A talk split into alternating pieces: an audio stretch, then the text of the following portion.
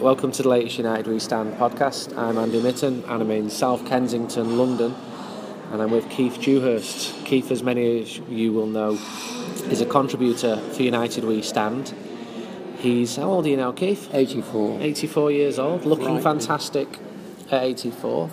And he's a former Manchester United correspondent for the Manchester Chronicle newspaper, which merged with the Manchester Evening News in 1962. Uh, Keith got that job after Alf Clarke, the paper's reporter, was killed in a Munich air crash. And after working in newspaper journalism, Keith went on to become a distinguished playwright. How many of your plays opened at the National Theatre? Six. Six. Six. Wow. And he's written several books. One of the best books you'll ever read on Manchester United, called When You Put On a Red Shirt. A great Jimmy Murphy quote. Great when you put on a red shirt, you're the greatest player in the world, even when you know you're not. And Keith originally is from Oldham and has lived around the world. And I'm delighted that he's, he's joined us now. You were born in Oldham in which year? 1931. What type of family were you from? Managerial middle class in the cotton trade. My father ran a mill. Eventually ran a mill in Romiley. And we moved to live outside Stockport. And before moving to outside Stockport, where did the family live? Chadderton. Right. My other grandfather was uh, on the council in Chadderton and big in the, he was he was a, he was actually a, a compositor on the Guardian, and he um, he, uh, he he was the local registrar, which was he actually was a sort of full time local politician. The liberal he was a Lloyd George liberal. the Liberal Party sort of fixed him up with this job so that he could be a full time local politician. Did you like football when you were a kid? Well, I went to a sort of minor public school where we played rugby, but we were Which school? Rydal at Colwyn Bay, um, which was famous for rugby. And I mean, famous in Welsh internationals, Wilf Wooller and Bleddyn Williams, both they played. I saw Bleddyn Williams play for the school actually. Um, fantastic player, terrific sidestep. Um, so really, we, we played rugby, you know, but there was. A, I had a friend. I got into United with a friend who lived in Hale, and his stepfather was a friend of James Gibson, United chairman, and uh, they started. He and his brother started to follow United, and said to me one day, brandishing this newspaper at me in the school, "You should follow United because they've just signed this fantastic manager." And that manager? It was Matt Busby. Um, and before that, I'd only seen one professional football game, which was at Oldham Athletic, actually, in the war, playing Everton, wartime game. A neighbour of my grandfather's took me to see the Latics. And, I used to, and my cousin lived we could walk up from my cousin's house up the back way, past sort of mill lodges and all that, to Boundary Park, and we used to go and watch Latics reserves of an evening. Um, and when Matt Busby got the United job, he didn't have any previous experience as a manager, He did he? did not have any previous experience of management, except because he had been in charge of services teams that toured giving exhibition matches. My uncle Charlie played. He played for those teams during the war. Charlie he, Mitten. he must have done, yes. Did, did you ever see Charlie play? I saw him play n- n- numerous times. I must have seen him play at least a dozen times, I would think. What was he like? He was extremely good. He had fantastic feet. He was very upright. And he would do that thing where he would be turned in slightly from the touchline. Um, you know, it is at a sort of angle to the touchline. I mean, an awful lot of good players play at an angle, don't they? Um, and he'd done his feet would flicker, and he'd do a little, little, little shoulder swerve, and he'd be off. You know, and he was very quick over the ten yards, and he was a very, very good finisher. and I think he always, mostly took the penalties for United, didn't he? He did. He scored three in one game He was- against Aston Villa in That is- 1950. that's I remember that. They won seven 0 Yeah. Um, and he told the goalkeeper where each of them was going. Yes, I can believe it. And each time he didn't believe him. Yeah, and I each can, time he put it in the same spot. I can believe it. I can believe it. He was he was actually very very good. And then I saw him after his Bogota escapade, and he came back to England. I saw him play uh, for Fulham once at Blackburn, uh, where his inside forward was Johnny Haynes. And the last time I saw him was right at the end of his career. I saw him play for Mansfield Town at Wigan in a cup tie. Um, and of course, he still had the feet, he didn't quite have the pace. But he was also, he was a bit like David Pegg in that he was the kind of winger who, if he'd been a bit more robust, would probably have been an inside forward. You mentioned Mansfield. When Charlie was there, his son also called Charlie, and John, another son, and they were on their way to becoming professional footballers. And John started dating Miss Cole Mansfield. So she was like the prettiest girl of the local. The coal mines. The coal I love it. I love it. And love it. that lady is now my auntie Pam. Very good. and she moved up to Very Newcastle uh, when Charlie went to manage Newcastle United. So and and is she still glamorous? She is. Excellent. She's still glamorous. Yes. They live in Bristol now because John didn't emulate Charlie's feat as a footballer, but he played a dozen games for Newcastle United. He played for Leicester City. He was a first-class wicket keeper for Leicestershire. He played for Coventry, Exeter City, and he settled in that part of the world. And he lives in, in Bristol. David Pleat came up to me couple of years ago because one of your contemporaries, David Meek, yes, told David Pleat that see that guy over there, that's Andy Mitten. It's it's Charlie's uh, great nephew, and David said, Charlie, no, no, I only know John. Right, and David right, came right, to see me right. and said, I played with your uncle at Exeter City and we had a great team in 69 I think it was and we drew Manchester United in the cup. They did. They did. And John said I know how to beat this team. And everybody trusted John because of who his dad was because he was from Manchester. And they got beat 3-0 and George Best you know, was a different level to, yes. to, to, anybody. Yes. yes. so how did you become a journalist and how did you become a football journalist? Well I wanted to be a writer. Uh, and I had to earn a living, you know. And you uh, went to Cambridge. I went to Cambridge. Yeah. Um, How'd you get in Cambridge for a, a northern boy? Was, was well, it difficult, or just you judged on your intelligence? I got a scholarship mm. to Peterhouse. Mm. Um, the, at that time, you know, the, we had two was actual sort of working class people, students in the college. One of them, it was a very interesting man called John Pearson, who was who, who taught like that but because he, he got a commission in the National Service, which actually was a Cockney. And he later wrote the, the biography of the Krays.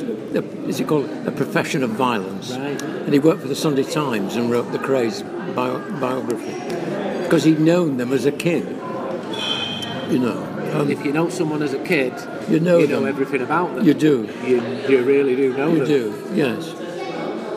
Yeah. So I, uh, well, actually, my father had a friend who claimed that on his recommendation you could get a job with the London Evening Standard.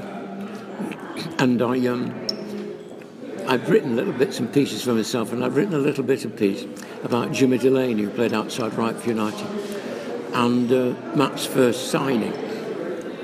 And I sent it to the editor of the Evening Standard saying, uh, I'm told that if this comes, you know, Mr. So and so has told me to write this to you.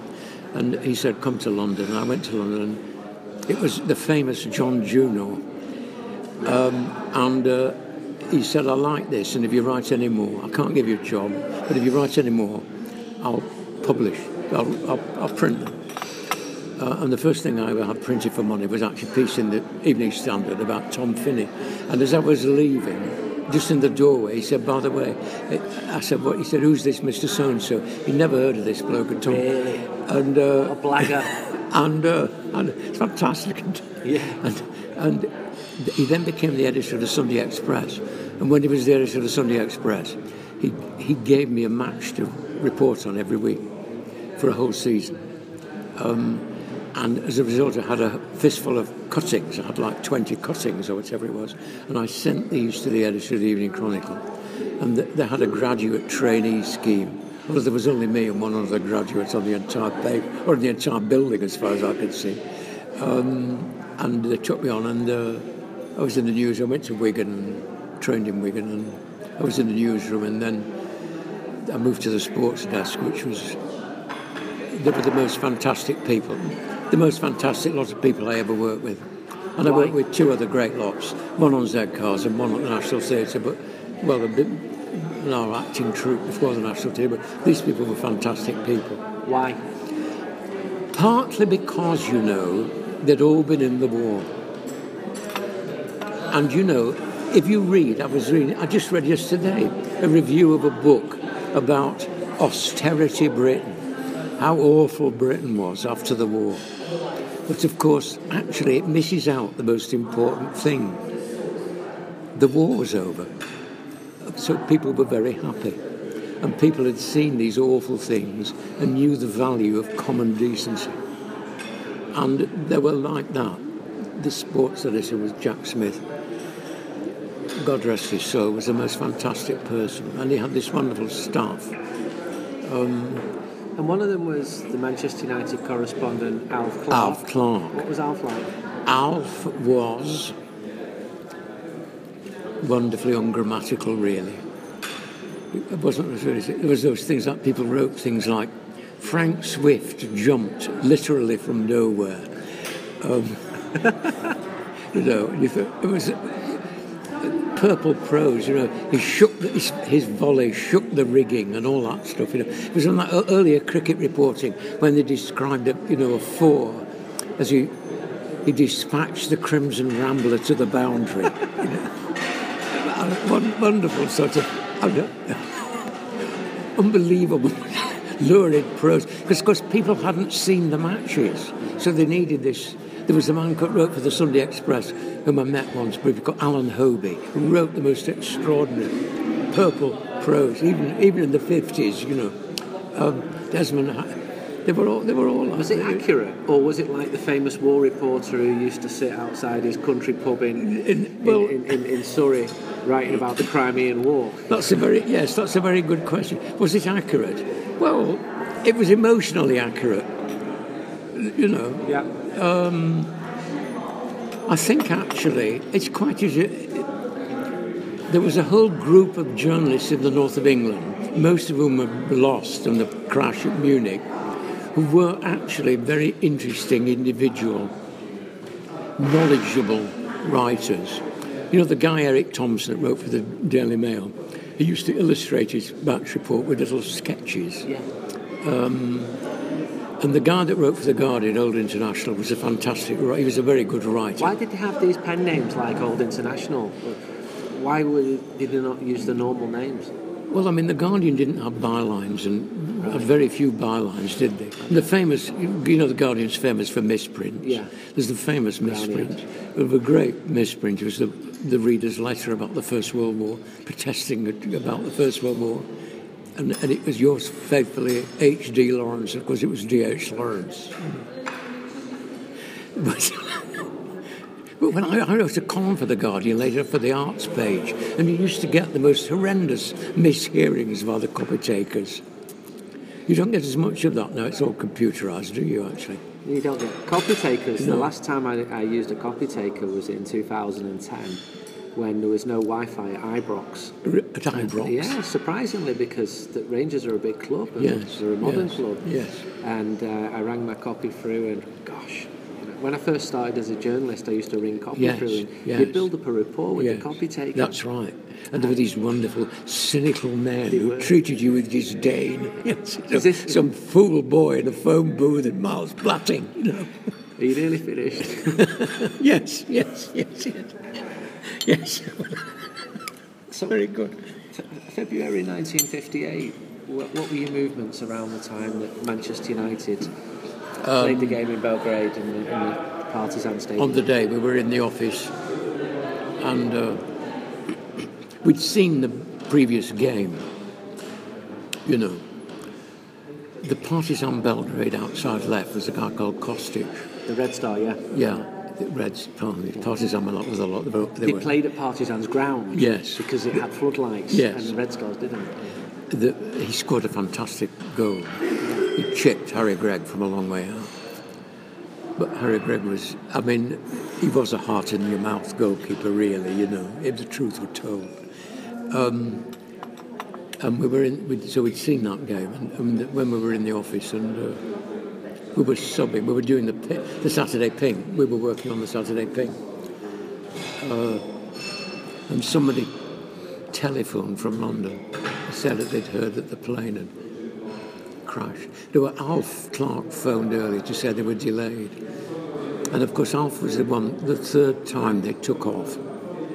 They, were, they did the head count in the plane, and there was one missing, and it was Alf because he'd made the phone call. And then he appeared to ironic cheers um, and sat in, and, uh, and then we sort of realised everybody was dead, you know, and we did this sort of, they did a, we, we did a late, late edition, and uh, McGuinness appeared with a friend of his who was a driver from another newspaper. I'm never quite clear how that. When there are catastrophes, things happen that you never they're never explained. They? Uh, Wilf appeared, who was injured, didn't go because he was injured, and he was sort of the reserve left half at that time. And he sat at a table in the office for a couple of hours, and we gave him a cup of tea and all that. And um, it was just very sad. And the next day we wrote about it, and then I had to go on a tour. So Wilf came to the office because you were the hub of news. That's why the news was coming in. Yes. Yes. And the next day you went. The the next day we all wrote. I wrote a piece about it, um, I, um, and I think the day after that, I had to because I had this year, annual commitment where I went around the Northern Racing Stables with Claude Harrison, who was the racing writer, and Claude wrote about the uh, horses, and I wrote about the people. Um, so we went to Middleham and, and M- Malham, um, and. Uh, we, we, we did our we were away for about three or four days to do this horse thing and the, and uh, when we came back most of the funerals and things had been held by the time we came back um, Alf of course had this lady friend whom Arthur Walmsley our columnist referred to as the Black Widow and at the black, the Al's funeral, of the Black Widow got a bit hysterical and tried to reach his coffin and had to be restrained by Arthur. Arthur was the type, Arthur and Jack Smith were the type of men to whom this sort of thing happened. You know, they were, they were sort of pacifying and restraining influences, and occasionally, and Arthur was always used by Matt for sort of the spin doctrine. You know, because if you told Arthur, it must be true. If Arthur said it, it must be true. You know and some things that they wanted to keep quiet, they would tell Arthur in confidence. And then, like when Harold Hardman ran away, you know, the week before the Cup final in 1963, when Harold Hardman lost his bottle and ran away. He came, well, he came to a hotel very near from where we're sitting now. So the United chairman lost his bottle. he lost his bottle, he ran away. And, and Ran away from who? Louis Edwards, I think, and, and their schemes to take over the club. Right. And there- what seemed to him to be serious problems. And he stayed in a hotel in Earl's Court, which is very near where we are now. And he, he stood on the terraces and watched Chelsea. And he played at Stamford Bridge in the 1908 Olympics. He'd been outside left for, he won a gold medal in the, So, so in the Olympics. that would be, you'd get that. Would that? Well, Matt told, Ar- Matt told Arthur so that it wouldn't appear in the newspaper. And If you see what I mean. right. So Arthur would then As knock, far it, as I knock know- it back and say it's not true. Don't write it.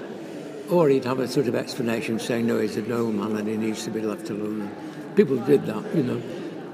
I was once given a lift back from Blackburn by a Catholic priest who told me all about the problems they were having with various United players and lady friends and everything. I went and told Jack Smith and he said, oh, yes. But of course, you didn't run it, you warned the player. And I've warned one Dennis thing I Viollet. found one- around. Oh, uh, Dennis's um, wife Helen was in United We Stand last Oh, that week. was a wonderful piece. That. I, I thought that was. He was a fantastic person. I liked Dennis a lot. We had to take very- a few little bits out. Yes, I can well believe it. Yes. Um, I'm still glad that we did it. Yes. Yes. But you can see that some stuff doesn't get through, and you know, it's what I suppose is in the public interest and, and what isn't. Yes. Well, the public interest then in the 1950s was considered to be somewhat narrower than what the public interest is considered today. So one, one thing I liked about your book is there's a lot of really poor Manchester United books, and there's some good ones, but you looked at the colour around the club. It wasn't factual. It wasn't United won 4-2 uh, on this day and the crowd was X or Y.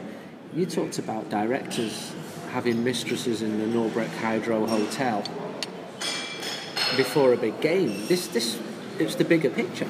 No, yeah, well, no, it wasn't a director. It was a friend of Arthur friend, Walmsley. It was a friend of Arthur Walmsley. So it was a friend of a journalist. Yes, right. yes, yes. I, I, I do apologise to all directors of football clubs, and uh, I wasn't being biased because I'm a journalist. No, but you tried to. I tried in the book to to write it as though it was. It deserves to be written about as though it is serious history, and and it should therefore be written. I did when I. I've not talked about this. I'll talk about it now. When I wrote the book, Sandy, but Matt Busby's son objected violently to things that I've written in the book. yeah, And a lot of people tried to pers- persuade me to use this as a news story yeah, because they said it would have sold a lot more. There would have yeah. But uh, old men can't undignify themselves by arguing in public like that, can they really? Um, so I didn't, but you know. It's how much of the truth goes in there. If you if you look at any autobiography, they're not entirely truthful, No, and some of the footballer ones, twenty percent truthful. I'm not saying that there's stuff in there which is factually incorrect. It's what they leave out. yes, So I've yes, done books. yes, yes, I've, I've, I've worked with people where you, you know that the stuff has gone on in the private life. You just keep it out. yes, yes. Imagine if someone did it where everything was in there. I suppose when Tony Cascarino did his book in a decade or so ago, that was it was all in there. Yes. But I suppose he wouldn't have got the deal to publish a book because he wasn't a particularly famous player. No, If it all wasn't in there, No. which made it a great book. but I, th- I think uh, remember Rio I mean, if- if Ferdinand you- saying to me, "I'll do a proper one when I'm finished." yes, he hasn't, has he? No, he hasn't. And I know a couple of the other lads have said, He hasn't um, hasn't um, hasn't said about why he took up too deep a position as his legs went for too long. but he was a great player, He was in his day. He was a fantastic player. Yes, he was. He was.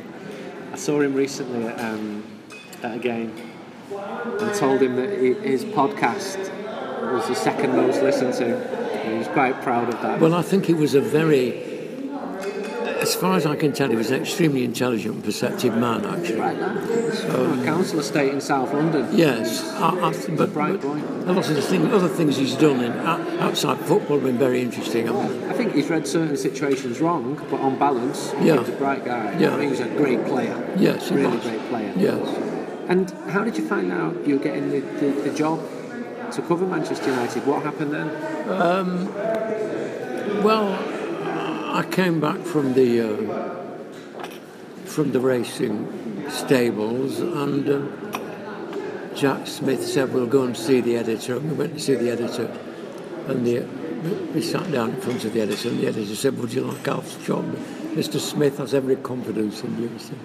Uh, and I said, "Yes." Well, it's a dream come true, isn't it? I mean, Did you get a pay rise? can you imagine? I did actually.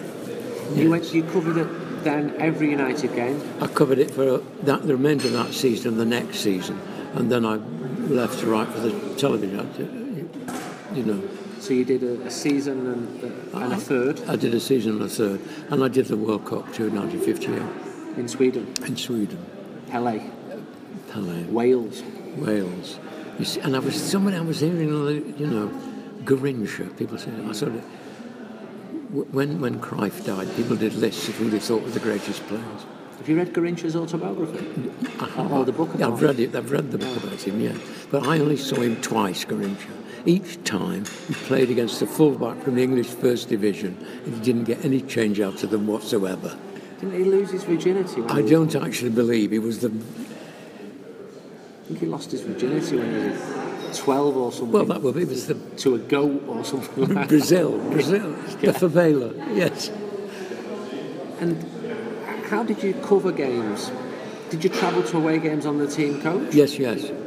So the journalists would be at the front, the players at the back, No, we were all mixed up. right? So Yes, you were friends with them. Well, well, we Jack Crompton and David Meek, Billy Foulkes and me, and occasionally Albert Scanlon. Yeah. Were, we played cards together, and Billy Foulkes used got, got so ins- Albert Scanlon couldn't resist fiddling the scores at cards. Billy, Billy, Billy, Billy Foulkes used to get totally incensed at Albert. But so no, no, well, we were all the same age. Yeah. So I was 26, or we were just, it was. You, you were from a different class to them. I mean, if you were from a middle class w- background, most of yes. them lads are working class Well, lads. yes, there. are- Yes, Is that an issue? Because Gary Bailey, when he joined United many years later, he, he said, oh, I'm a middle class, privately educated South African, thrown into this yeah, pit of lions where I was savaged for reading a newspaper which didn't have a set of breasts on page three. yes. Well, I, I suppose the fact is, yes, I guess, I guess they were a bit sort of wary, but then they realised that I was sort of from the north like them, and I was perfectly amiable, and um, You were trusted by them. we were just, yeah, we were just friends, you Yeah. know. And you saw them socially. And I, I did a bit, yes, Who were you friends with? Well, I used to ghost for Bobby Charlton. I ghosted his articles, so I was. I used to see Bobby a bit. I, I was closest. David and I were both, in the in a way, the most friend. The, our best friend was Bill Foulkes in a way, Yeah. and I also used to see occasionally a bit later fullback called Tommy Heron. I used to see him a bit outside from. Um, but then you did see them. a lot. I mean, you saw them quite a lot. You mentioned 58 World Cup in Wales. Jimmy Murphy. Jimmy Murphy was managing Wales. Um, and in your book, there's there's a reference towards Jimmy Murphy from yourself in your book.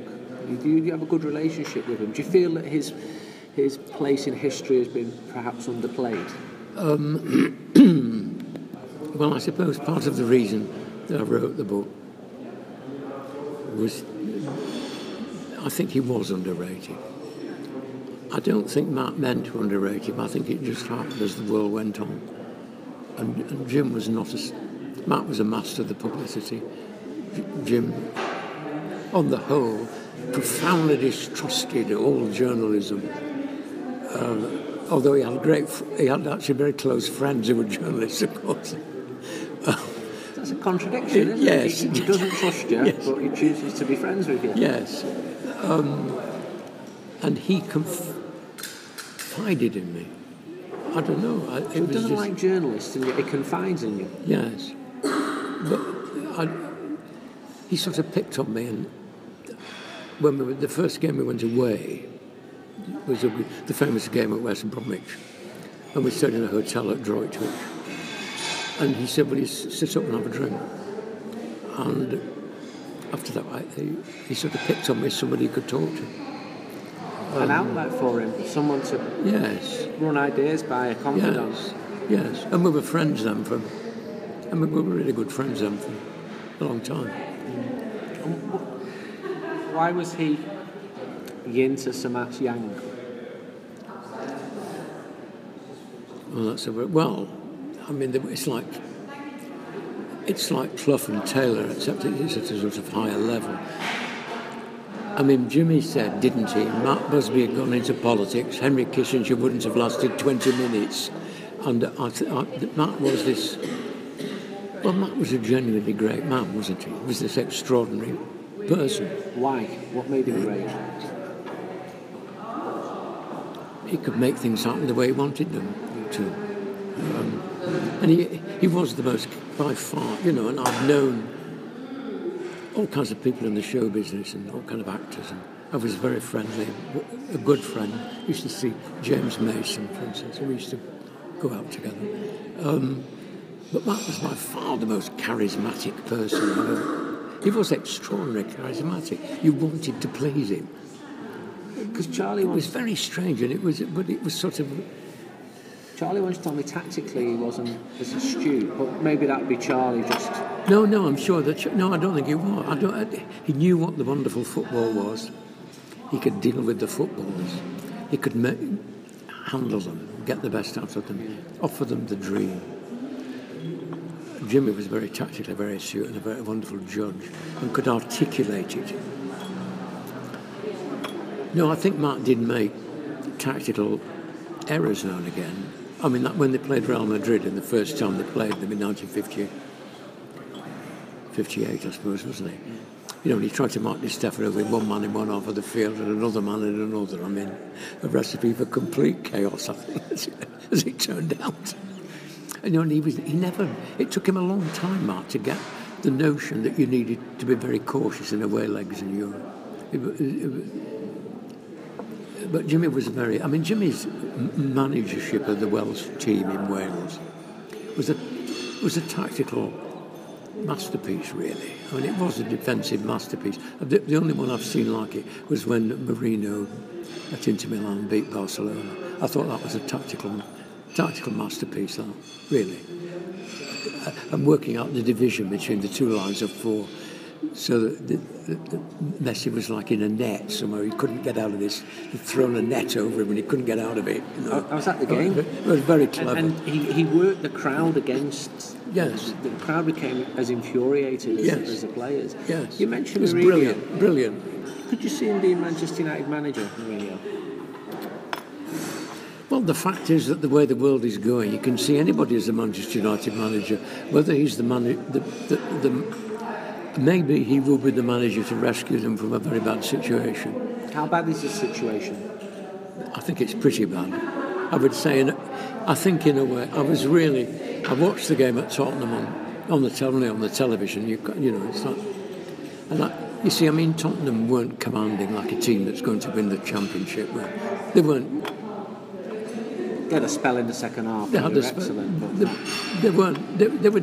I was disappointed with them, and you think, you think if Timothy, you know, that, that really good lad from Holland, hadn't been injured, it could have been a draw if he hadn't gone off because he did save them about three times. But when he went off, you realise it. Because I just don't think the system. The too many players who aren't very good, and I don't think. I, I, think, I do think the situation is pretty desperate, actually. why? You don't think the players are good enough, or most of the players are not. I think a enough? lot of the players aren't good enough, Yeah. not for the level.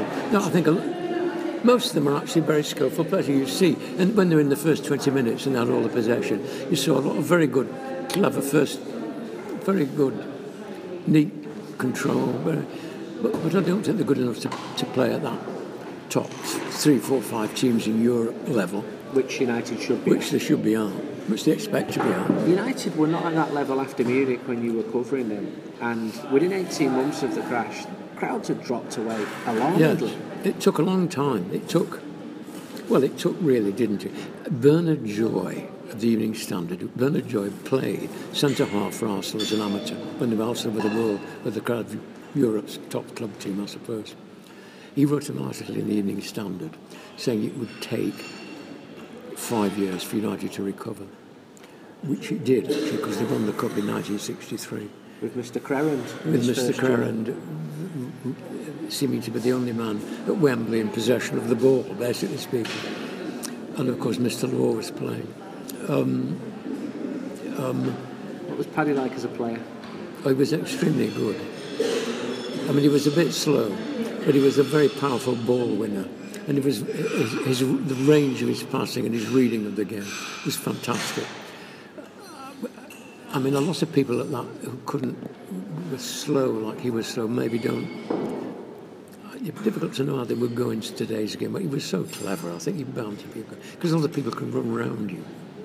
You know, I mean, Anthony Martial and what's his name, Rashford, could run round Rooney if he chose to allow them to do so. You know, he could deliver the ball and they could do the running. Um, So you had this dream job. You're travelling home and away with United. You, you'd go to an away game the night before, stay in a hotel, Depending on how far away it was, yes. Yeah. have a drink maybe Well, I'd sit up with Jimmy talking most of the time. And that- when would you then file your report? How Well, you, well, on, on a copy taker, on a telephone? They were on a copy taker on an open line on the Yeah. telephone, the match report. yeah, And then you'd, just, you'd have time to do another piece when you got back on Monday, yeah. you know. Um, so if it was a dream job, why did you give it up? What I wanted to be a writer, You wanted to be a writer. yeah. And but, but all the time, because 1956 was the year that the independent television started, started in Manchester. Yeah. Granada Television started. And because it was all live. Was Granada called Granada because the guy who started it, his favourite city was Granada in Spain? Well, all the cinema chain was called Granada, wasn't it? Granada land, They, they yeah. had a cinema chain before that. Um, before that, yeah. Yes, they were, they were in the south of England with the cinema chain. Right. I just um, where it comes from. Yeah, well, I, I don't know. Maybe it was. Mm.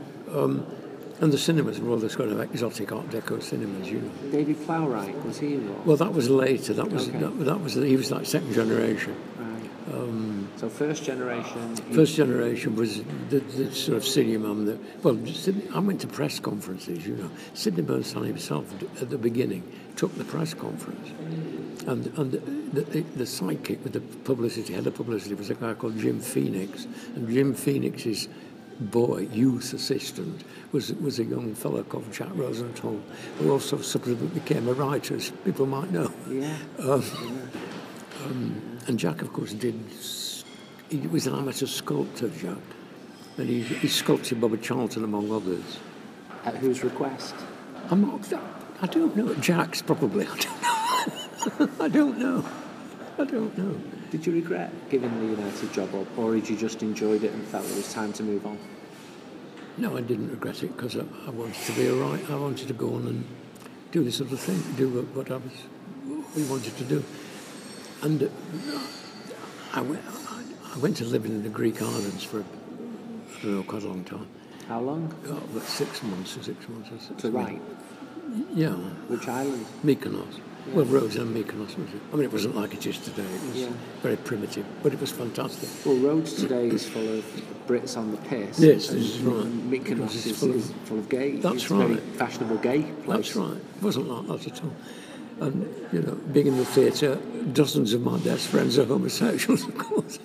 Um, I went there with my wife a few years ago and I Mykonos. was clutching her you? hands and she said, don't flatter yourself. Don't bloody. it wasn't like that at all, I can tell you. I mean, it was. The, the, we were there in the winter, it was a bad weather, and it was cut off. The boats couldn't get in, you know. With the And su- windmills. supplies were running low. It was very. Uh, it was, and then I was in Athens for a time, then I came back. And Well, That's very different to Aston Villa away, isn't it? You- Aston Villa, yes. Or, or Northern England to Mykonos. Did you, Yes. did you just choose that you wanted to get out of the way and to write and to concentrate? Yes, and, and uh, I'd always I wanted to be a writer and to see the world. And have you seen the world? Not not much, not, not a bit of it. You lived in Catalonia, I lived in I lived in Italy, and I lived in France. Catalan French, Yeah, and Australia. and Australia for quite long periods of time. You've been to the United States. Yeah, do, do you know? John Salthouse and I, my friend John Salthouse and I, were, were, were paid for to go to America once um, to do. To, to, research writing a film about an English player who went to play in the American League, and we we followed the Tulsa Roughnecks, and uh, up the, the Tulsa Roughnecks. The first game they played the New York Cosmos, and we I, we blagged our way into the dressing room. I said I was writing for the Guardian, which was kind of true up to a point. And uh, we got in the dressing room, and there was the Kaiser with uh, with, Bogac- with a man called Bogicevic, who was a Yugoslav inside forward. And we said to the Kaiser, "What did you? Th- I'm so-and-so from the Guardian, you know. What did you think about the game?" To which he said, "The kick and rush, the kick and rush." And then, then we went, we went to LA to see them play the LA Aztecs, who were managed by Rinus Michels. Wow. And there was one period of the game where John and I was, was standing on the touchline, ne- talking to, next to Rinus Michels. The man who invented total The man who football. invented total football, who was wearing a most beautiful sports jacket and flannels. Very nice. Yeah.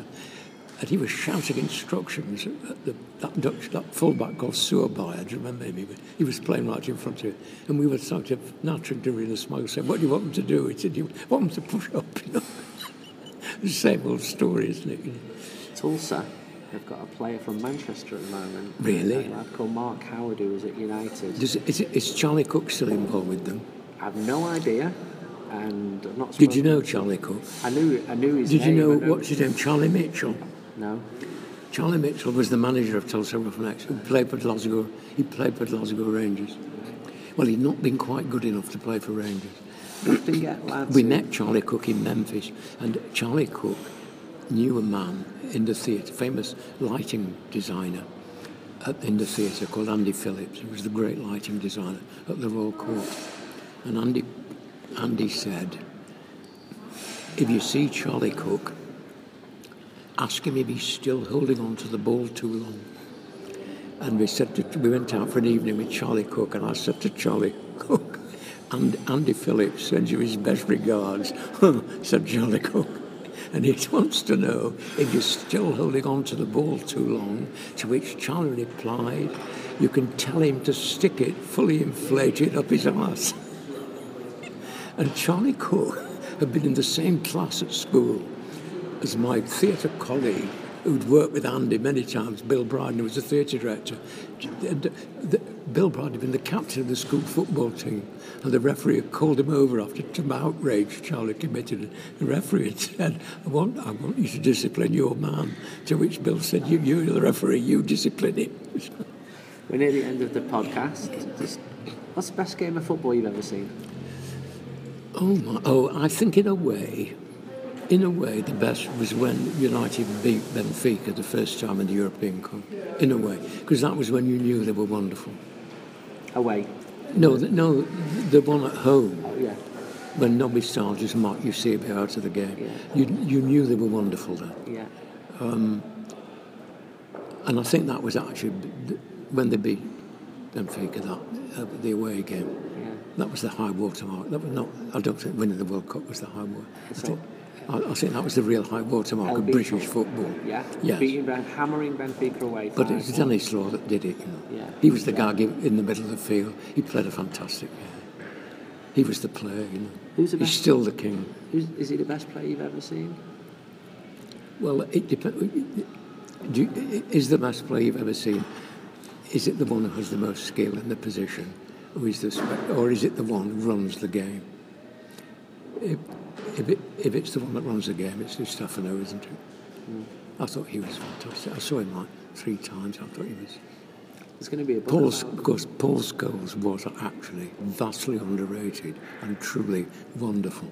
And if, if Gerrard and Lampard hadn't been so selfish, he, he, his England career would have been different. Scholes wasn't underrated outside of England. I've often interviewed people I can well believe it. and they yeah. just pick him out. And Yeah. I find that people, Yes. people tend to be harder on their own. Yes, I he was fantastic. Damnation of their own. You can Yes, see it. And, and it's. I He was wonderful. He was really wonderful. Tom Finney was, of course. Anyway, I suppose Tom Finney was the best English player. So.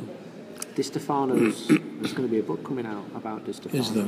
by uh, Ian Hawkey, who's a very good writer. Yes, he is. Charlie nearly had a chance to go to. He did. They wanted him to go, wanted didn't they? And that Hector Rial. Did you, did you know about Hector Rial? Yeah. Well, um, a Madrid lawyer called Santiago Bernabeu flew to Bogota and offered a contract for Di Stefano, Hector Rial, and, and Charlie Mitten.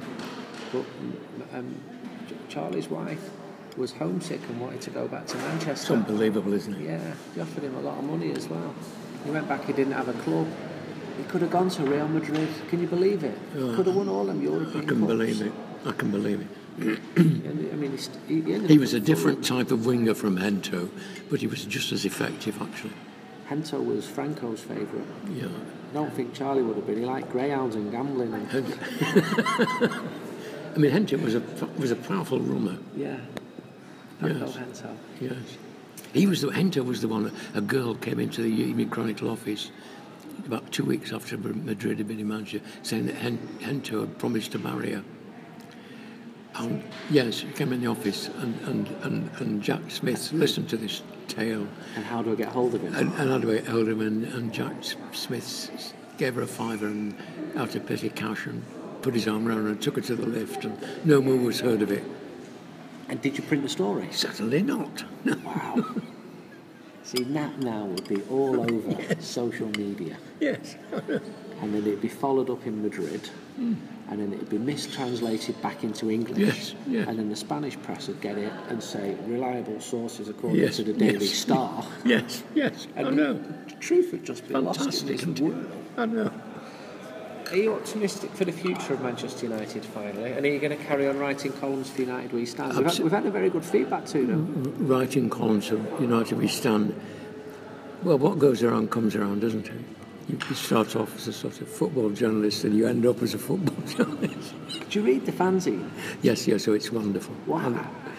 It's, it's, it, the well, language not a bit coarse in places at times? Yes, but that's wonderful. It, it, it combines sort of bits of coarse language and bits of people thinking very seriously, and Yeah. bits of and bits of sort of oh, fantastic love Yeah, and it's of fantastic love. sort of Full of love. redemption. People whose lives have been given some meaning by this, which is of Matt. That's what Matt would.